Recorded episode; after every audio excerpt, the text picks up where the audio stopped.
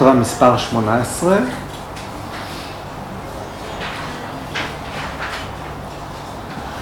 הסוטרות הקודמות התחילו מהגדרת מערכת היחסים הזאת בין פורושה ופרקריטי.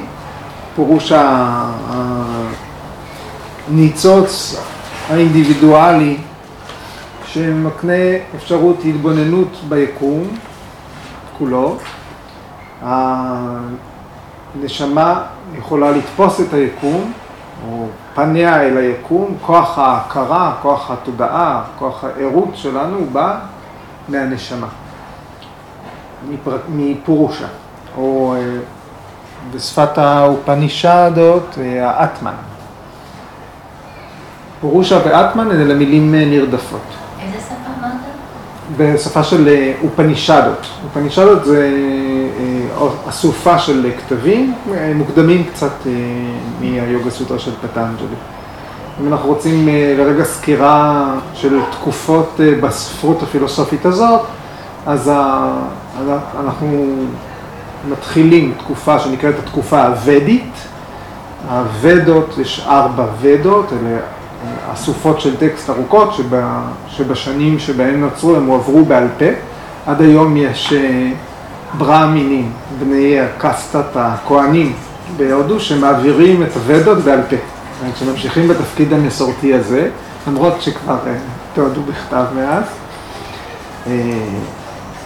הוודות הן מסמכים, שהיריעה שלהם היא הרבה יותר רחבה. זה ז'אנר ספרותי אחר לגמרי, עם קולות בתוכם טקסים, טקסטים שלמים של טקסים דתיים, של חוקים חברתיים, של סיפורים. את הוודות זה מסמכים מאוד רחבים. והם מבדילים ביניהם, ויש להם 4 שמות, 4 ודות עיקריים, 4 ודות, ריג ודה, יאג'ור ודה, סמר ודה ואתרווה ודה. זו האחרונה, שביניהן יש גם איזושהי התפתחות. ואחריהן, בסוף התקופה הזו שלחה מאות שנים, מגיעות האופנישדות. זו תקופה שיש בה כבר צמצום בכמויות הטקסט. דומות מקבילות גם נמצאות הברהמנות, שהן גם ז'אנר ספרותי, שהוא פה הברהמנות הם עושים בעיקר, לדעתי, סליחה אם אני טועה או מטעה, את הטקסים הדתיים, והאופנישדות את המסות הפילוסופיות שעוסקות במבנה של היקום וכו'. ובתוך הוודות, בתוך האופנישדות, יש את כל הידע הזה. זה לא ידע חדש. פשוט בתקופתו של פטנג'לי, שהיא מאוחרת לאופנישדות, צומצה את הנושא הזה בצורה הזאת. ואולי זה באמת מסמך מאוד רזה ביחס למסמכים אחרים. ובמקביל אנחנו גם מתייחסים לשני אפוסים ספרותיים, שהם המהבהרתה, שהבאגבד גיטה הוא חלק מתוכו, והרמיינה, שאלה יצירות ספרותיות. המהבהרתה זה היצירה הלירית הכי ארוכה שנכתבה בתולדות האנושות, יש בה 10,000 בתי שיר של חרוזים, והיא מגוללת הרבה מאוד שיפורים, מיתולוגיה, אבל עם כל החוכמה הזאת תבולה בתוך המשל הזה, וגם הרמיינה. ואנחנו עם פטנג'לי. אז מתחילת המסמך, פטנג'לי מגדיר את התהליך, השקטת הצ'יטה, השקטת התנודות בתודעה, כוח ההכרה, מוליד, נותן את היכולת לפורושה לראות, לנהל הכרה, לנהל תודעה. כל עוד ההכרה סוערת, אנחנו בכלל לא מזהים את העובדה שהמקור לכל זה הוא אותו חלקיק של כוח חיים שבזכותו קיבלנו הכל, אלא אנחנו מזהים את עצמנו, את העצמי שלנו, בתכנים של התודעה. בין אם זה גוף, בין אם זה מחשבה, רעיון, זהות, הנחות יסוד שאספנו במהלך השנים, אנחנו מזהים את עצמנו איתם. וכשהתהליך של היוגה מתקיים, הפורושה פונה מהפרקריטי ורואה את עצמה. אותו מקור של ההכרה יכול לזהות את עצמו רק שהוא מפסיק לזהות את עצמו, רק שהמידע שמתקבל מהפרקריטי רגוע, רק שהצ'יטה נרגעת, רק שיש ריסון של כוח התודעה, אז הפורושה יכולה לראות את עצמה. זה סוף התהליך. מה מכילה התודעה? 5 התבריטיז שעסקנו בהם כמובן בהרחבה, ביניהם נחלקים, יש להם עוד תת חלוקה לקלשתא ואקלשתא, כובלים או משחררים, התנועות התודעה יכולות לכבול או לשחרר. ואחר כך הגענו אל האמצעים אופאיאז, האמצעים אביאסה ווירגיה. אביאסה, פעולה חוזרת ונשנית, שהפעולה עצמה היא השקטת התודעה בצורה אקטיבית, ולידה ויירגיה, ריסון, ההרגל ללכת בעקבות מושאי החושים או אובייקטים בתודעה. בעקבות כל מפגש עם אובייקט נוצרת חוויית עונג או סבל, וכך אנחנו מנהלים את עצמנו בעולם. ובוירגיה אנחנו עובדים על הניתוק מהאובייקטים, בצורה בעצם זה מאמץ פסיבי, מאמץ לבטל התנאיות שכבר נוצרו. ומי שסיימנו את לתאר את האמצעים, עברנו לתאר את מה קורה כשמשתמשים בהם. לא מיד הפורושה מתנתקת לחלוטין מהפרקריטי ופונה ורואה את עצמה, אלא יש שלב בדרך או כמה שלבים שתיארנו במפגש הקודם, והם נפלו כולם תחת הכותרת סמפרגניאטה סמאדי. סמפרגניאטה סמאדי, מצב תודעה של היספגות, שבו יש ריסון מסוים של התודעה, והמצב הזה הוא בפירוש מצב נתמך. זאת אומרת, יש אובייקטים, בין אם חיצוניים או פנימיים, שמתחזקים את המצב הזה. התודעה מרוכזת במשהו כדי להיות במצב ההיספגות, במצב השקט. וארבעת הסוגים שתיארנו הם ויתרקה, ויצ'רה, אננדה ואסמיתה. אני חושב שזה שווה שנחזור אפילו בקצרה על מה שקרה פה בשבוע שעבר, בגלל שאנחנו רחוקים בחוויות היומיומיות שלנו מהנושאים האלה, זה דברים שאנחנו יכולים רק לדמיין אותם, אז לפחות לנסות לשער במה מדובר. אוקיי. אז ויתרקה זה המודעות בצורה החוקרת שלה, האקטיבית שלה, כשהיא רצה קדימה לפענח. ומה שהאובייקטים שיכולים להיות מושאי ההתבוננות של התודעה במצב ההיספגות שנקרא ויתרקה, הם בעצם כל מה שיש בפרקריטי, כל מה שיש ביקום. 5 האלמנטים, עברי הפעולה, עברי החישה עצמם, וגם היסודות המעודנים, האינטליגנציה, המאנס, האגו, הכל יכול לשמש תמיכה למצב הזה, לויתרקה. זה המצב אולי הגס ביותר מבין מצבי ספגות. מעודן יותר, המצב שמבוסס על ויצ'רה, על התפקוד המוחי שנמצא בחלקו האחורי של המוח, וזה סיימנו בשבוע שעבר. ואנחנו מדברים על הגות, אולי התבוננות עמוקה יותר. התבוננות שהיא בשונה מויתרקה, היא לא התבוננות חלוץ, זה לא כוח חלוץ, אלא זה מישהו מהיציע שמתבונן, שמשקיף מרחוק. ובויצ'רה, מה שתומך את המצב הזה, מבחינת התפקוד שלנו, מבחינת היקום, האובייקטים שיכולים להיות מושא הריכוז שלנו, הם מעטים יותר, והם יהיו 5 התן מטרז. תן מטרז, זו מילה יפה, המשמעות שלה זה בלבד, רק. כן? 5 העקרונות של התשתיות של היקום. בתרגום החופשי הרגיל זה היסודות המעודנים של הטבע. האיכות המולקולרית של עצמים, שניתן לראות אותם, לחוש אותם במגע, בטעם, בריח, בשמיעה.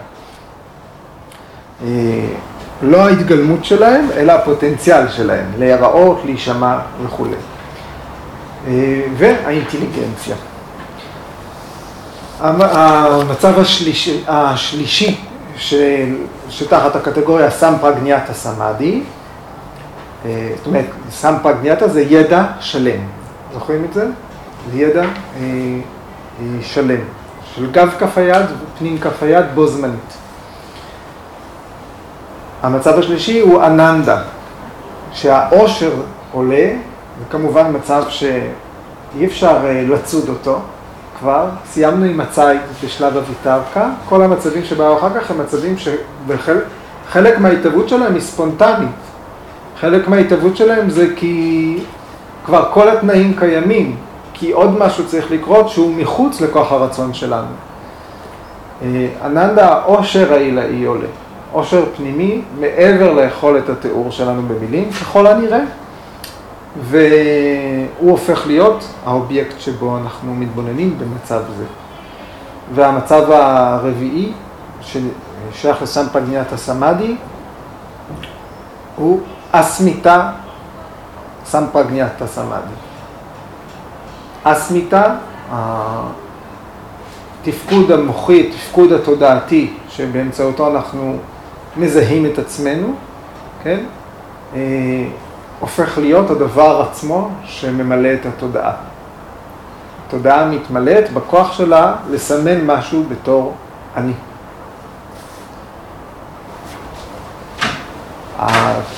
מה שהשמטתי בשיחה הקודמת זה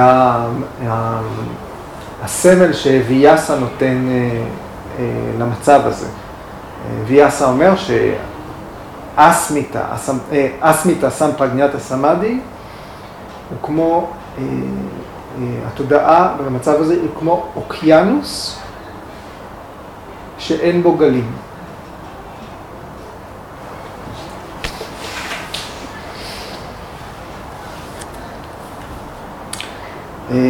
ואלה היו ארבעת השלבים של סמפרגניאטה סמאדי, ארבעת מצבי ההיספגות. והיום אנחנו בעצם הסוטרה שאנחנו עוסקים בה היום, 1.18, כמו שבעצם עברנו בעצם על כל התהליך. יכולנו להגיד שבסוטרה 2 נגמר הסיפור. יוגה צ'יטה ונירודה, זהו, זה כל התורה. אחר כך היה לנו, כשבמצב היום, המצב הסופי הוא שאנחנו, שהנשמה שוכן, שהפורושה, המתבונן, שרוי במצבו הטבעי. זהו, נגמר הסיפור. הכל היה במשפט אחד.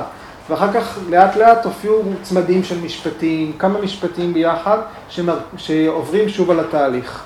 התהליך שהיום עוד פעם אנחנו מגיעים לסופו. כן? בסוטרה 1.18 שוב מתואר סוף התהליך. כן? אז היא ובעצם היא עוסקת רגעים האחרונים שלפני השקט המוחלט. אם בסמפרגניאטה סמאדי, שתואר בסוטרה הקודמת, היו אובייקטים שמילאו את התודעה, כאן התודעה תהיה כמעט ריקה לחלוטין. זאת אומרת, מה הדבר האחרון, מה התוכן, מה החומר האחרון שנמצא בתודעה, שתמיד יהיה שם האחרון, הדבר האחרון שיופיע לפני ריסון מוחלט של התודעה, לפני הערה, לפני הדבר, המטרה הסופית של היוגה.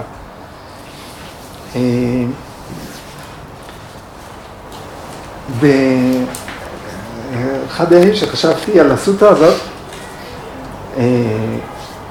מי שקצת מתעסק אני מניח שזה קיים בעוד סוגים של טכנולוגיה, אבל כשמתעסקים בסאונד, במכשירים של איזון של עוצמות קול וכו'. אם הסיגנל הוא חלש, אז אתה יכול להתעסק לפעמים שעות בכל מיני סוגים של אפס. אז על זה חשבתי. כאילו אם הכפתור יהיה ככה, ככה, ככה, כל מיני סוגים של שקט, כל מיני סוגים של אפס. אין כמעט חומר לעבוד איתו, זה כמעט שקוף. זה מה שהסוטרה הזאת מתוארת, רגע לפני שקט מוחלט. אוקיי, אז אנחנו עכשיו נדבר על המרכיבים של המרכיבים המילוליים של הסוטרה הזאת, ואחר כך נדבר על המשמעויות שלהם. סוטרה 1.18, וירāmapratyaya, abhyasa purvaha, saṁskāraśeṣaḥ, anyaha.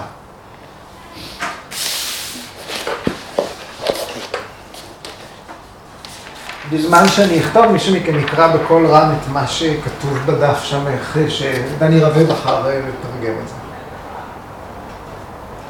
יאללה.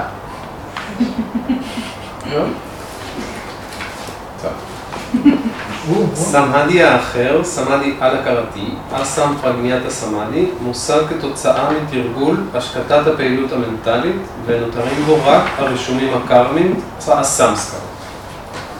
אוקיי. זה איזשהו מושג כללי בעברית לגבי מה שאנחנו הולכים לדבר עליו.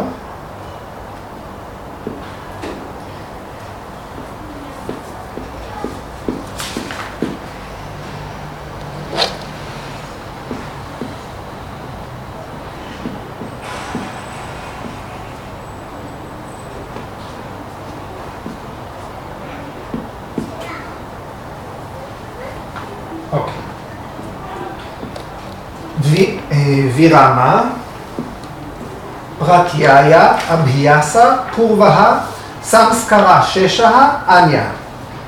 כן. וירāma, השורש הוא רם, זה השורש של המילה, והמשמעות של רם זה לעצור. השורש הוא לעצור. כן? אז המשמעות של וירāma זה מילולית, הפוגה, או הפסקה. אוקיי, נחזור למשמעות של וירāma בהמשך. ואני אוסיף כבר עכשיו. אוקיי. וירāma זאת עצירה. pratyaya מילולית, רגע, היה לי תוספת לדבר הזה. מילולית זה חוויה או ניסיון. נתקלנו במילה הזאת כבר בסוטרה קודמת, סוטרה שעסקה בנידרה, ואנחנו נתקל בה בהמשך. וגם, טוב, יש לי פה הרבה מילים לתאר את פרטייה, העיקריות יהיו חוויה או ניסיון, אבל גם יהיה פה שימוש, אמצעי, סיבה, סיבה זאת מילה חשובה בהקשר של פרטייה, או התבססות, נסמכות, כל המילים האלה הם פרטייה, סיבה, התבססות, נסמכות, ולכן גם אמון, וגם חוויה ניסיון, אז זה הרעיון, זה רעיון שמוצג. מוצג בפני מי? בפני התודעה. אביאסה, המילה הפשוטה תהיה תרגול, אבל אנחנו יודעים שמדובר בפעולה חוזרת, שבהקשר שלנו היא להשקטת התודעה, לקיום התהליך. פורווה, פורווה, המשמעות המילולית, זה לא כמו פורווה, פורווה זה עתיק, קדום, ישן, בזמן העבר.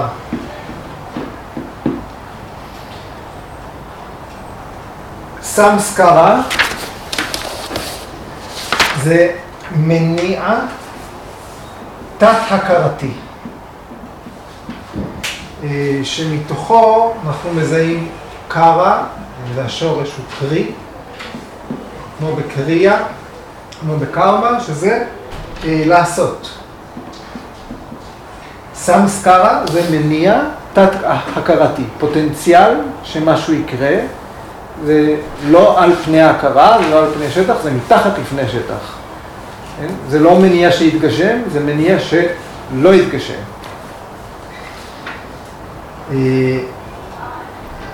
ששע, השורש הוא שיש,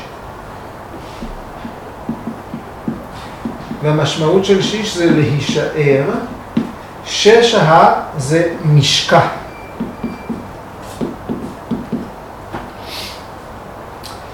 והצירוף סמסקרששהה זה משקעים של מניעים תת-הכרתיים. זאת אומרת, איזשהו מאזן של רעיונות שמוכלים בתודעה באופן לא מילולי, לא מתגשמי. זה רישום פנימי שנוצר, שהוא תוצאה של פעולות עבר. והמילה אניה היא תהיה חשובה גם. אניה זה אחר, שונה, ובהקשר שלנו גם נוסף. אוקיי? אז אולי נתחיל מאניה. שמתם לב שקודם דיברנו על סמפרגניאטה סמאדי, זו מילה שהופיעה, והסוטרה הזאת, על אף שהמילה לא מופיעה בה, היא עוסקת באסמפרגניאטה סמאדי. אסמפרגניאטה סמאדי. עכשיו פה הקידומת סמפרגניאטה סמאדי זה היה מה שדענו בשבוע שעבר, ויתרקה, ויצ'רה, אננדה, אסמיתה. סמאדי שיש לו אובייקט שהוא מתבסס עליו. ואסמפרגניאטה זה לא אומר שהוא לא הקודם, אלא פשוט שהוא אחר. כן? הוא אניה. זה משהו אחר, זה לא שלילה. זה לא יהיה סמפרגניאטה סמאדי, זה יהיה סמאדהי, מצב היספגות, טרנס, אחר.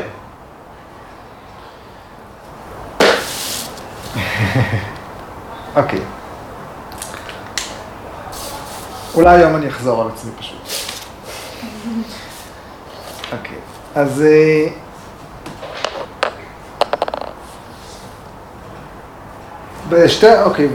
שתי הסוטרות האחרונות של הפרק, סוטרה 150 וסוטרה 151, כן, הן מתארות שני מצבים שונים. סוטרה 150 היא אומרת, חיים חדשים מתחילים יחד עם אור האמת הזאת, ורשמים ישנים נותרים מאחור, יצירה של רשמים חדשים נבלמת.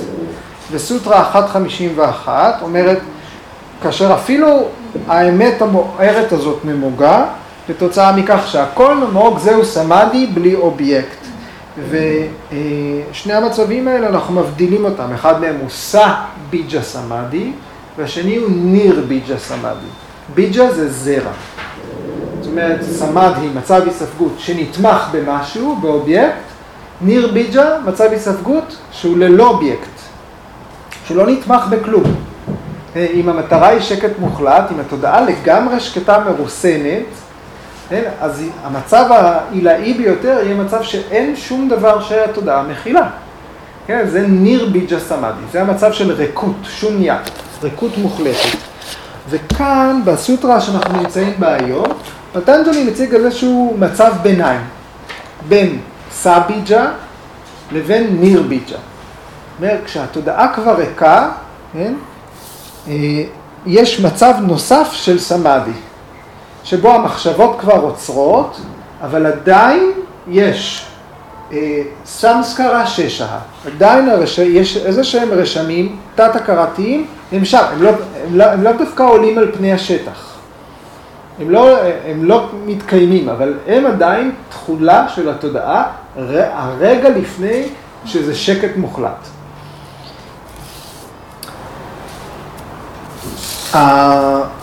כשכל התפקודים של המוח נפסקים, שתיארנו אותם בפירוט בפגישה הקודמת, מה שנשאר זה נטיות של ההכרה, שהן תוצר של תרגול טוב. זאת אומרת, אם אנחנו קוראים את מי שיכול לקרוא שוב פעם את סוטרה 1.18? בעברית שאצלכם. קדימה. סמאדי האחר, סמאדי האחרתי, אסמפרג'נטה סמאדי מושג כתוצאה מתרגול השפטת הפעילות המנטלית, ונותרים בו רק הרישומים הקרמיים, הסמסקרות. אז זה יכול להישמע כמו ניקיתי את הבית ממש טוב, אבל נשארו קצת נמלים. כן? אז זה לא דבר, לא מדובר בפרזיטים. מדובר בתוצרים של משהו טוב. כן? זה, אם מישהו מגיע למצב הזה של כזה שקט, כזה ריסון, הסמסקרות האחרונות שעדיין נמצאות בתודעה, הם משהו טוב, הם תוצר של תרגול נכון. אוקיי? זה אומר שזה מצב שכבר יש בו חופש, מתשוקות, מחשק, מתאבון, כל דבר. המילה וירמה-פרטייה היא בעצם מתארת את המצב הזה, שעדיין יש משהו. זה עוד לא הריסון המוחלט, וירמה-פרטייה. ביקרס אנגר אומר שהכי קרוב שאנחנו מגיעים לוירמה פרטייה בחוויה יומיומית, זה רגע לפני שאנחנו נרדמים. אם רגע אנחנו רוצים להסביר למישהו שהרגע נכנס בדלת, מה זה בכלל תודעה? מה זה מצבים בתודעה? יש מצבים של התודעה שכולנו מכירים. אנחנו ערים, אנחנו ישנים. אלה שני מצבי תודעה שונים לחלוטין. ביקרס אנגר אומר, יש הרגע הזה לפני שנרדמים, דיברנו עליו גם בשבועות האחרונים, יש שם רמז. יש שם איזשהו רמז של מה זה בכלל וירמה פרטייה. הסוטרה הזאת, רגע, אני אנסה לשמור על סדר. הסוטרה הזאת מחולקת בעצם לשתיים. המחצית הראשונה שלה היא שוב אמצעים, והמחצית השנייה שלה זה המהות של המצב. איך להגיע למצב הזה? מה המהות שלו? מה הטעם שלו? אמצעים זה אופאיה. וירמה פרטייה אביאסה פורווה, אלה האמצעים להגיע למצב הזה.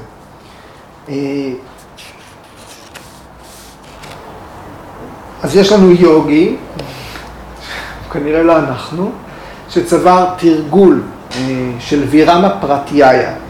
מה זה? הוא צבר חוויה של עצירה. הוא צוואר, מאחוריו יש לו שק על הכתף עם הרבה ניסיונות כבר להשחית את התודעה, לפחות כמה. הוא תרגל את זה, הוא חזר לזה שוב ושוב.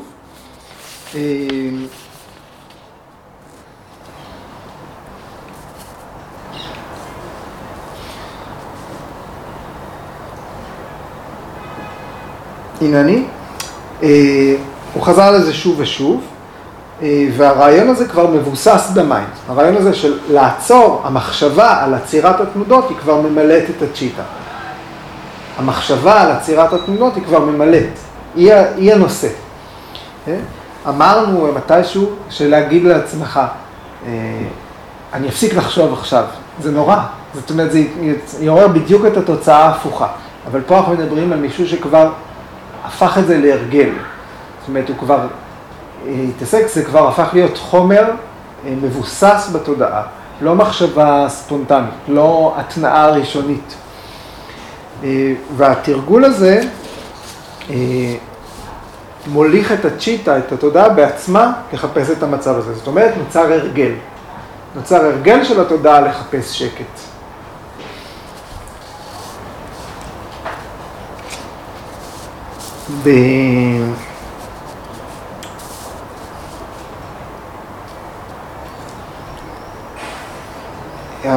השנקרה, אחד המלומדים, הוא משווה את וירמה פרטייה, את התוכן הזה של התודעה, לגחלים, מה שאנחנו קוראים גחלים לוחשות. אין אש נראית לעין, יש רק איזשהו זוהר. והכל יכול לקרות מכאן. יכול להיות שפתאום שוב תדלק האש, ויכול להיות שהדלק ייגמר, והזוהר הזה ייעלם, וישאר רק אבק. אז הרגע הזה שנגמר הדלק, זה בעצם כבר וירמה, זה העצירה. אבל הרעיון על העצירה הוא הרגע שלפני, כשעדיין יש אש. בסוטרה הבאה, שאנחנו נדבר עליה יפה, בעצם נפגוש שתי התפצלות. יש כאלה שנשארים במצב הזה של וירāmapratyaya, עם הרעיון שהוא רעיון נעלה, שהוא תרגול שצריך, כדי שהוא יכיל את התודעה, כדי שהוא ימלא את התודעה, שהיא תכיל רק אותו, צריך מספיק תרגול. אלה שנשארים במצב הזה של וירāmapratyaya, הם לא רק כובשים את יסודות הטבע, אלא הם מתמזגים לתוכם. פרקריטי ליה, התמזגות אל תוך הטבע. ואחרים, אלה שממשיכים הלאה, הם הופכים להיות חסרי גוף, וידיה, שזה, בשפה שלנו, זה מלאכים או ישויות עליונות. זאת אומרת, מווירāmapratyaya, כשמקיימים אותה, ההתפצלות היא הולכת לשם. דיקס איינגר נותן בספר שלו דוגמאות לאנשים שנשארו במצב הזה של וירāmapratyaya לאורך הרבה זמן. רמקרישנה פרמהמסה, רמנה מהרישי ושרי אורובינדו. הם נותרו במצב הזה לאורך זמן רב, ואחר כך הם המשיכו לנירביג'ה סמאדי.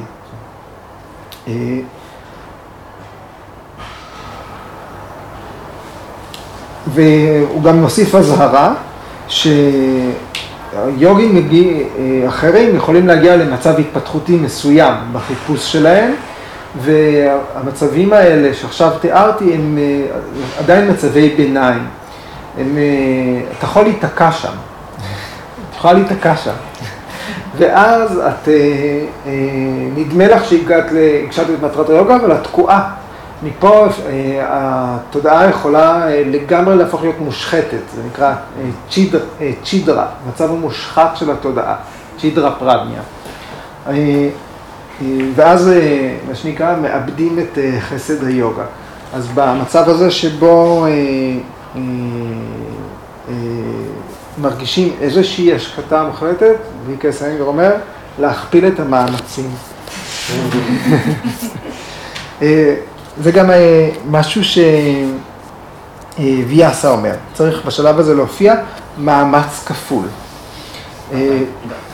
בשלב הזה כאילו,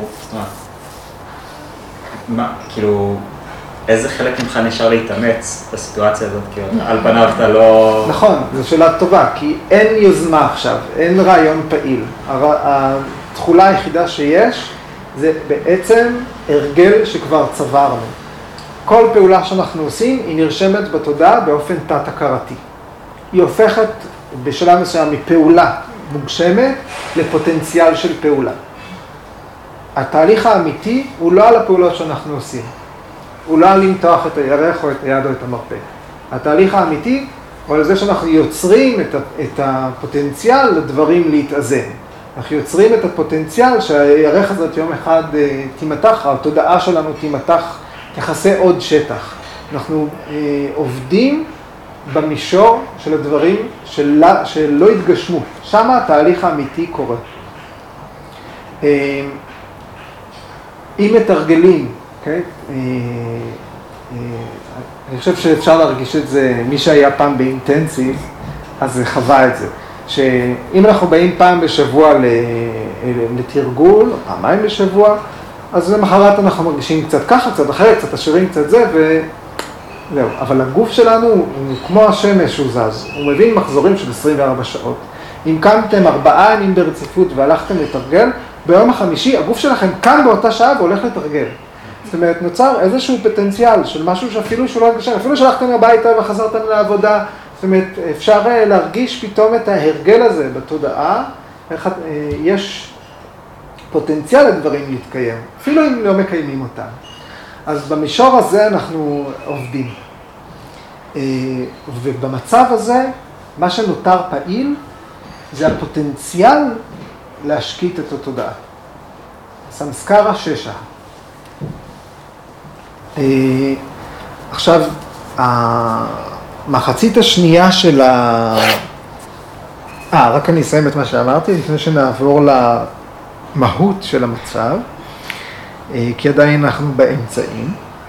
אז בבאגבד גיטה, בפרק השישי, שלוקות 41 עד 43, מתאר על אותו דבר, קרישנה מתאר את אותו דבר.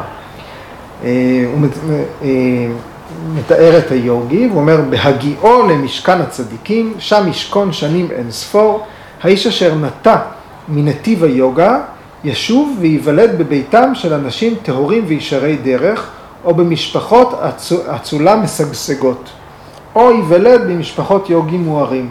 אך לזכות בלידה כזו בעולם הזה יכבד מאוד. זאת אומרת, סליחה, זה תרגום של איתמר תיאודור. שם הוא ישוב ויזכה בדעת אשר צבר בחייו הקודמים, ומשם הוא יתאמץ לשוב ולהשיג שלמות הו ארג'ונה. הוא אומר שיוגים שנפלו, ויש פה הבדלה, אנשים שנפלו במכוון מהיוגה, שהפסיקו את התהליך, הם נולדים מחדש בבתים עשירים, הם יחיו חיים מסופקים, אבל אלה שנופלים לא בכוונה מחסד היוגה, זאת אומרת, הנסיבות, הטעות, אז הם ייוולדו עניים, אבל במשפחות של יוגים, זאת אומרת, עם החוכמה. ועדיין הם יצטרכו להילחם שוב למען שלמות, ולהמשיך לתהליך שהם התחילו בחיים קודמים. אז וירמה פרטייה זה מצב רעוע. האש שיכולה להידלק מחדש, יכולה להיכבות. הכל יכול, והמצב הזה יכול לכבול את הסדקה, את שוחר היוגה, והוא יכול לרומם אותו. גם פטנג'לי אומר בסוטרה 1.20, הוא אומר שרדה, ויריה, סמריטי, סמאדי. הוא אומר, כדי להמשיך בדרך, מפה צריך עוד, אנחנו נראה את זה בפירוט, צריך עוד אמצעים, צריך עוד אומץ, צריך גבורה, צריך למידה, צריך זיכרון, צריך אמונה, כל הזמן צריך לתדלק את האש הזאת, כדי שהיא תכבה.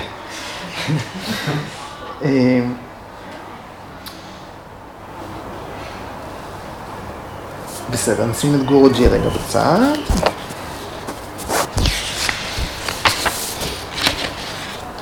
ואנחנו נדבר על המהות של הדבר.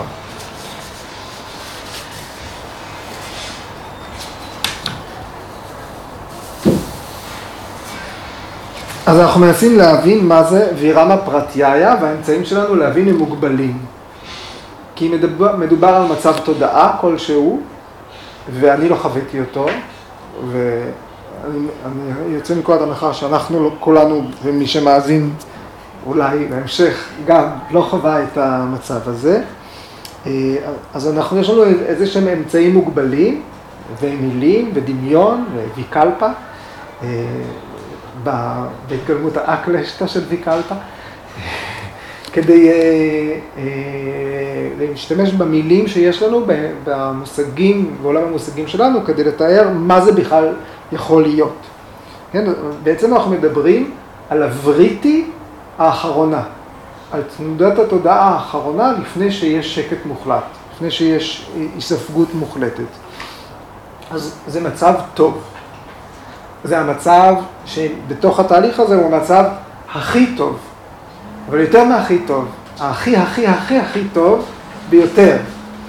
עכשיו, כשאנחנו רוצים להגיד על משהו שהוא טוב, אם אנחנו באמת רוצים, אני יכול להגיד את המילה הכי 25 פעמים, ועדיין יהיה אפשר להוסיף עוד אחד. אם זה מחוץ לתחום התפיסה שלנו, אנחנו צריכים גם להגיד, משהו טוב הוא תלוי בפרמטרים של זמן ומקום. אם עכשיו מישהו מרגיש הכי טוב, יכול להיות שאחרי שבוע זה לא יספיק, זה כבר לא יהיה הכי טוב בעיניו. יכול להיות שעשיתם את הדבר הכי טוב שיכולתם לעשות, אבל אחרי שנה אתם יכולים לעשות את זה הרבה יותר טוב. הזמן הוא פרמטר כשמתארים משהו כל כך טוב, ובאותו אופן גם מקום. אם אנחנו מנסים עכשיו להסביר, לתאר לעצמנו מה זאת תל אביב. מה זה תל אביב? כן? כשאנחנו נמצאים על האדמה. עכשיו אני אסביר לך מה זה תל אביב, כשאנחנו נמצאים פה, בתוך החדר, ואז נצא מהחדר. אז התיאור הוא יהיה הרבה יותר, זאת אומרת, יהיה אפשר הרבה יותר להבין את הרעיון. ואם נעלה למגדל גבוה, אז יהיה למי שרואה תל אביב מהמגדל מושג הרבה יותר טוב מה זאת תל אביב. ואם הוא יעלה עם רחפן עוד 300 מטר למעלה, אז יהיה מושג לגמרי אחר על מה זה תל אביב. זאת אומרת, ההבנה, היכולת שלנו להכיל איזשהו מצב שיש בו התעלות, שהוא הרבה צעדים קדימה מאיתנו, הרבה יותר טוב מהמצב הנוכחי שלנו, הוא תלוי זמן והוא תלוי מקום. ומה שקורה בתהליך הזה, שנקודת המבט שלנו משתפרת, זה שהתפיסה שלנו היא מזדקקת. אנחנו יכולים לתאר לעצמנו את המצב ברזולוציה יותר גבוהה. איך אפשר, אמרנו שזה טעם, הטעם של וירמפרטייה. איך אפשר לתאר למישהו מה זה מתיקות של גרגיר סוכר? הדבר הכי טוב זה לשים גרגיר סוכר על הלשון, אז מיד יודעים מה זה המתיקות של סוכר. איך מסבירים למישהו מה ההבדל בין טעם של סוכר לטעם של דבש, לטעם של מייפה, לטעם של סטיביה? כל המילים אפשר להשתמש בהן, אבל אז לטעום זה הדבר האמיתי. אז אנחנו מוגבלים, בגבולות המוח שלנו, אנחנו מוגבלים בתור בני תמותה, בתור בני אדם. יש לנו איזה שהן מגבלות שבאמצעותה אנחנו נצטרך איכשהו למתוח את עצמנו להכיל את הרעיון שנקרא וירמפרטייה. כשמדברים על אובייקטים חיצוניים שרוצים לחקור את העולם, אז מפתחים מכשירים לחקור, והחקירה היא מתפתחת. יש מיקרוסקופים יותר ויותר משוכללים, יש טלסקופים יותר ויותר משוכללים, וככל שהשנים עוברות זה נהיה יותר טוב. אפשר היום לראות את החלל יותר טוב ממה שהיה ניתן לראות את החלל לפני 30-40 שנה. למשל, יש איזשהו לוויין שעלו לפני 30 או 35 שנה, וממנו עד היום מקבלים המון מידע על כדור הארץ. אבל מה שקורה זה שהמצלמה שיושבת בתוך הלוויין הזה, והמכשירים שמשדרים לנו הם טכנולוגיה מלפני 35 שנה. אז המקום הוא נפלא, אבל הזמן לא מאפשר עדיין להשיג את המידע. עכשיו מעלים לוויין חדש. אבל כשאנחנו מדברים על חקירה של מצבים כאלה, כדי להשיג, האמצעים שלנו, הם לעולם לא יכולים להיות תלויים בדברים חיצוניים. השכלול הוא צריך להיות כל הזמן בתהליך כלפי פנימה. החקירה של התודעה עצמה היא רק באמצעות פיתוח פנימי. וחלק מזה כנראה יישאר מעורפל בחיים האלה. זה איזשהו משהו שאולי מתוך כל הדברים והתהליך שאנחנו עוברים, שאנחנו מנסים, אולי הזכרתי את זה באחת השיחות הקודמות, שאנחנו מדברים הרבה על דמיסטיפיקציה. למישהו שבא ולקחנו לו את כאב הגב, אז הוא יכול לחשוב שמדובר באיזשהו מעשה קוסמות. כשנשארים באזור מספיק זמן, אז לאט לאט מה שנראה כמו כישוף בהתחלה, לאט לאט מתברר בתור משהו מדעי, מוכח, נחקר ומיושם. אבל כשאנחנו עם העיניים נשואות לוירמפרטייה, זה תמיד באיזושהי מידה יישאר מיסטי. זה אולי האזור המעורפל, איזשהו קטן שחור, שכל אחד יצטרך להגיע אליו בעצמו. אז זה לגבי הטעם של המצב הזה. אוקיי.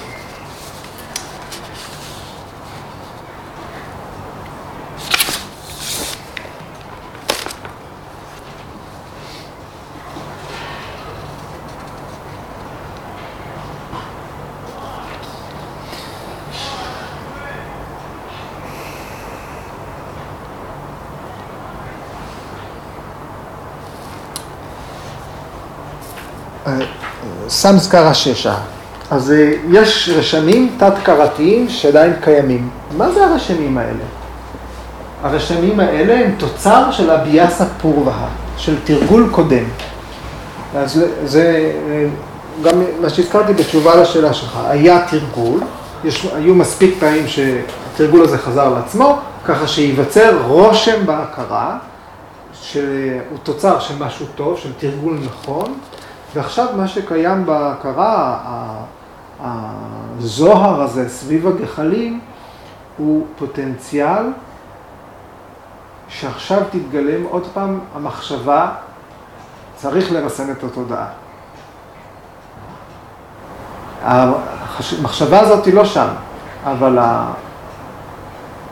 התרגול החוזר ונשנה של ריסון התודעה, של השקטות התודעה, יצר את הנטייה הפנימית הזאת, את ההרגל החבוי הזה, והוא זה שעכשיו נמצא שם. בסוטרה 3.9, פרק 3, מספר 9, פטנג'לי מזכיר סמסקרה אחרת שנקראת ויוטאנה הנירודה. כן, זה חלק מהדיון בתהליכים הפסיכולוגיים.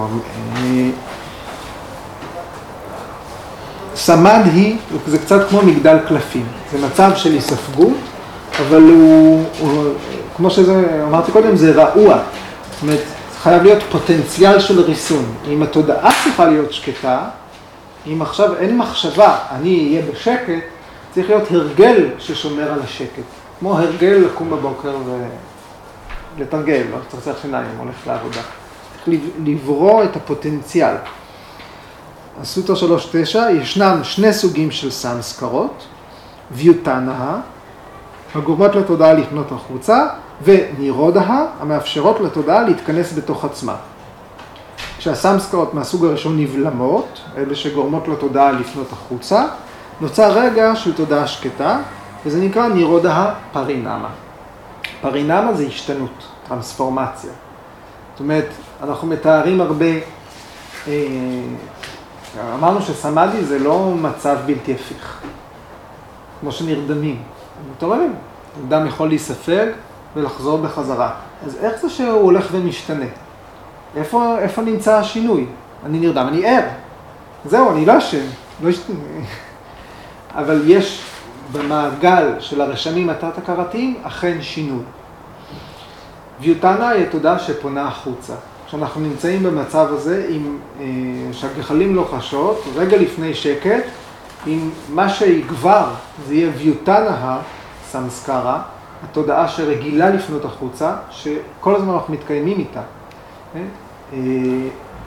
האש תידלק, ייגמר השקט. אז צריך לבלום את ההרגלים האלה, לפנות החוצה, כדי שנירודה הסמסקרה, ההרגל לרסן את התודעה, יוכל להמשיך ולהשפיע. המצב הזה של סמאדי הוא יימשך כל עוד הסמסקרות מנהלות. בגלל זה נקרא משקעים של סמסקרות. מה שנשאר מהם. סמסkāraśeṣaḥ. אוקיי, אמרנו.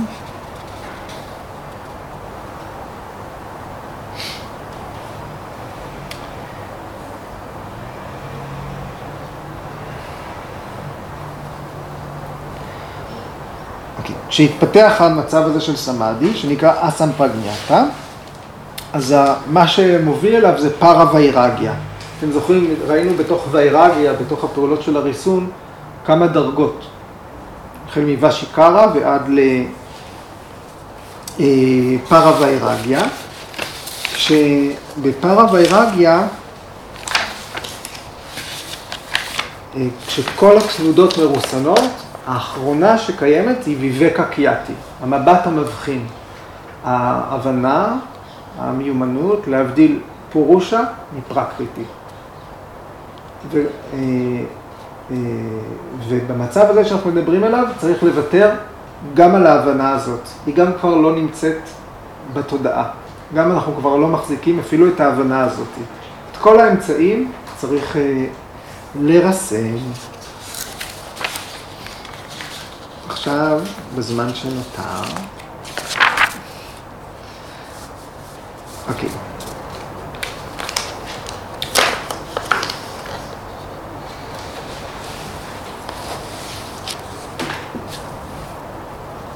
במצב, אוקיי, ויאסה יוסף. במצב הזה הסופי והאחרון, שזה השלב האחרון של היוגה, ויאסה אומר שנדמה שהתודעה לא קיימת. אם המיינד שקט לחלוטין, מרוסן לחלוטין, אין בו שום פעילות, נעשה שקוף. הצ'יטה התרוקנה לגמרי מהתכנים שלה. ואז הפורושה, המתבונן, וכוח ההתבוננות, הוא לא עוצר. המהות שלו זה להתבונן. זה לא תפקיד שלו, זה מה שהוא עושה. זה לעולם לא יעצור, הוא ממשיך להתבונן. אם לא מציגים לו שום דבר, אם הצ'יטה מפסיקה להציג את הפרקריטי לפורושה, אז הוא רואה את עצמו. אז הפורושה רואה את עצמו. זה הסוף, זה ההשלמה של התהליך.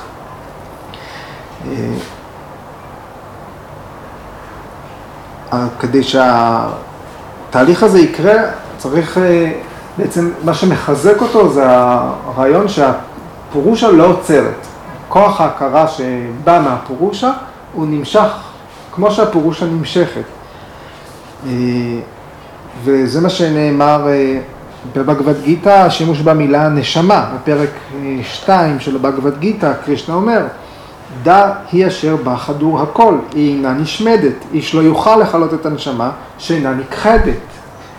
גם כשהצ'יטה לגמרי מרוקנת, היא תמשיך. באותו פרק בשלוקה 23, אין כלי בכלי הנשק אשר פוצע את הנשמה, אין היא נשרפת באש, אין היא נרטבת במים ואינה מתייבשת ברוח. היא לא תעצור הנשמה הזאת. לכן האופציה היחידה של המודעות, כשהיא לא מודעת לאובייקט כלשהו, היא להיות מודעת לעצמה, לסובייקט. והיא מזהה את עצמה במצב הזה לא רק כנבדלת מהאובייקטים שנתפסים בצ'יטה, אלא היא מזהה את עצמה כנבדלת מיכולת החשיבה, מהצ'יטה וריטיס. מהמנגנון.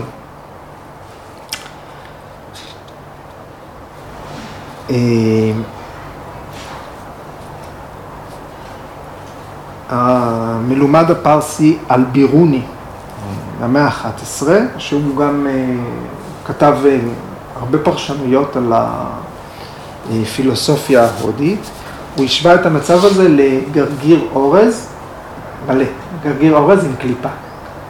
הוא אומר, כל עוד הגרעין שומר על הקליפה, הקליפה היא הצ'יטה עם התחולה שלה, עם הסמסקרות שלה. כל עוד הגרעין נטוף בקליפה, יש לו את הפוטנציאל לנבוט, יש לו את הפוטנציאל לקיים חיים חדשים. אבל רק כשהקליפה מוסרת, הפוטנציאל מוסר, הוא כבר לא ינבוט. אז זה מוקשה, השחרור, הקריטה של מחזור הלידה מחדש. ועוד אחד מהאופנישדות, באופנישדות הרעיון המרכזי הוא שיש, בדומה לפה,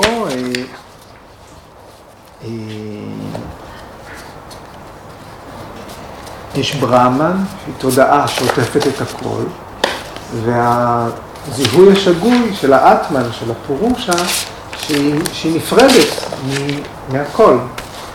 ויש דיאלוג מאוד יפה בצ'נדוגיה אופנישד, זה דיאלוג מאוד ארוך. הבאתי לכם בית אחד מתוכו. זה אבא בשם אודלקה, הבן שלו שווה תקטו, לחלקכם שמעתם על חבר'ה האלה. הכותרת שניתנה לדיאלוג הזה, תת טבם אסי. אתה הוא זה, תת תבם עשי.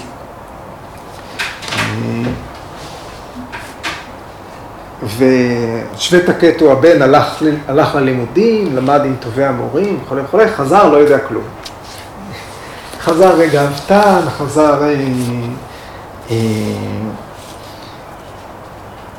בור, והאבא מלמד אותו עם הרבה דוגמאות. אז כשהוא מבין משהו, נותן לו עוד. אז אחת הדוגמאות שהאבא נותן לבן. הנערות המזרחיים זורמים ממזרח, והמערביים ממערב יקירי.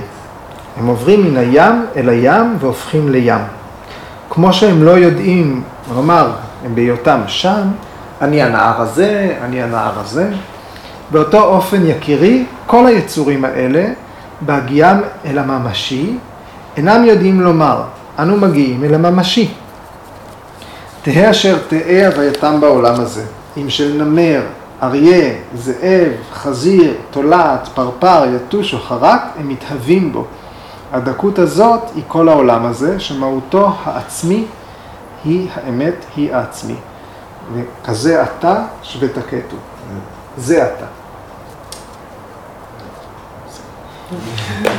התרגום של דוקטור צחי פרידמן. אוקיי, זהו, היום, אסמפרגנטה. שאלות? שפה? אוקיי. בסדר? תודה רבה.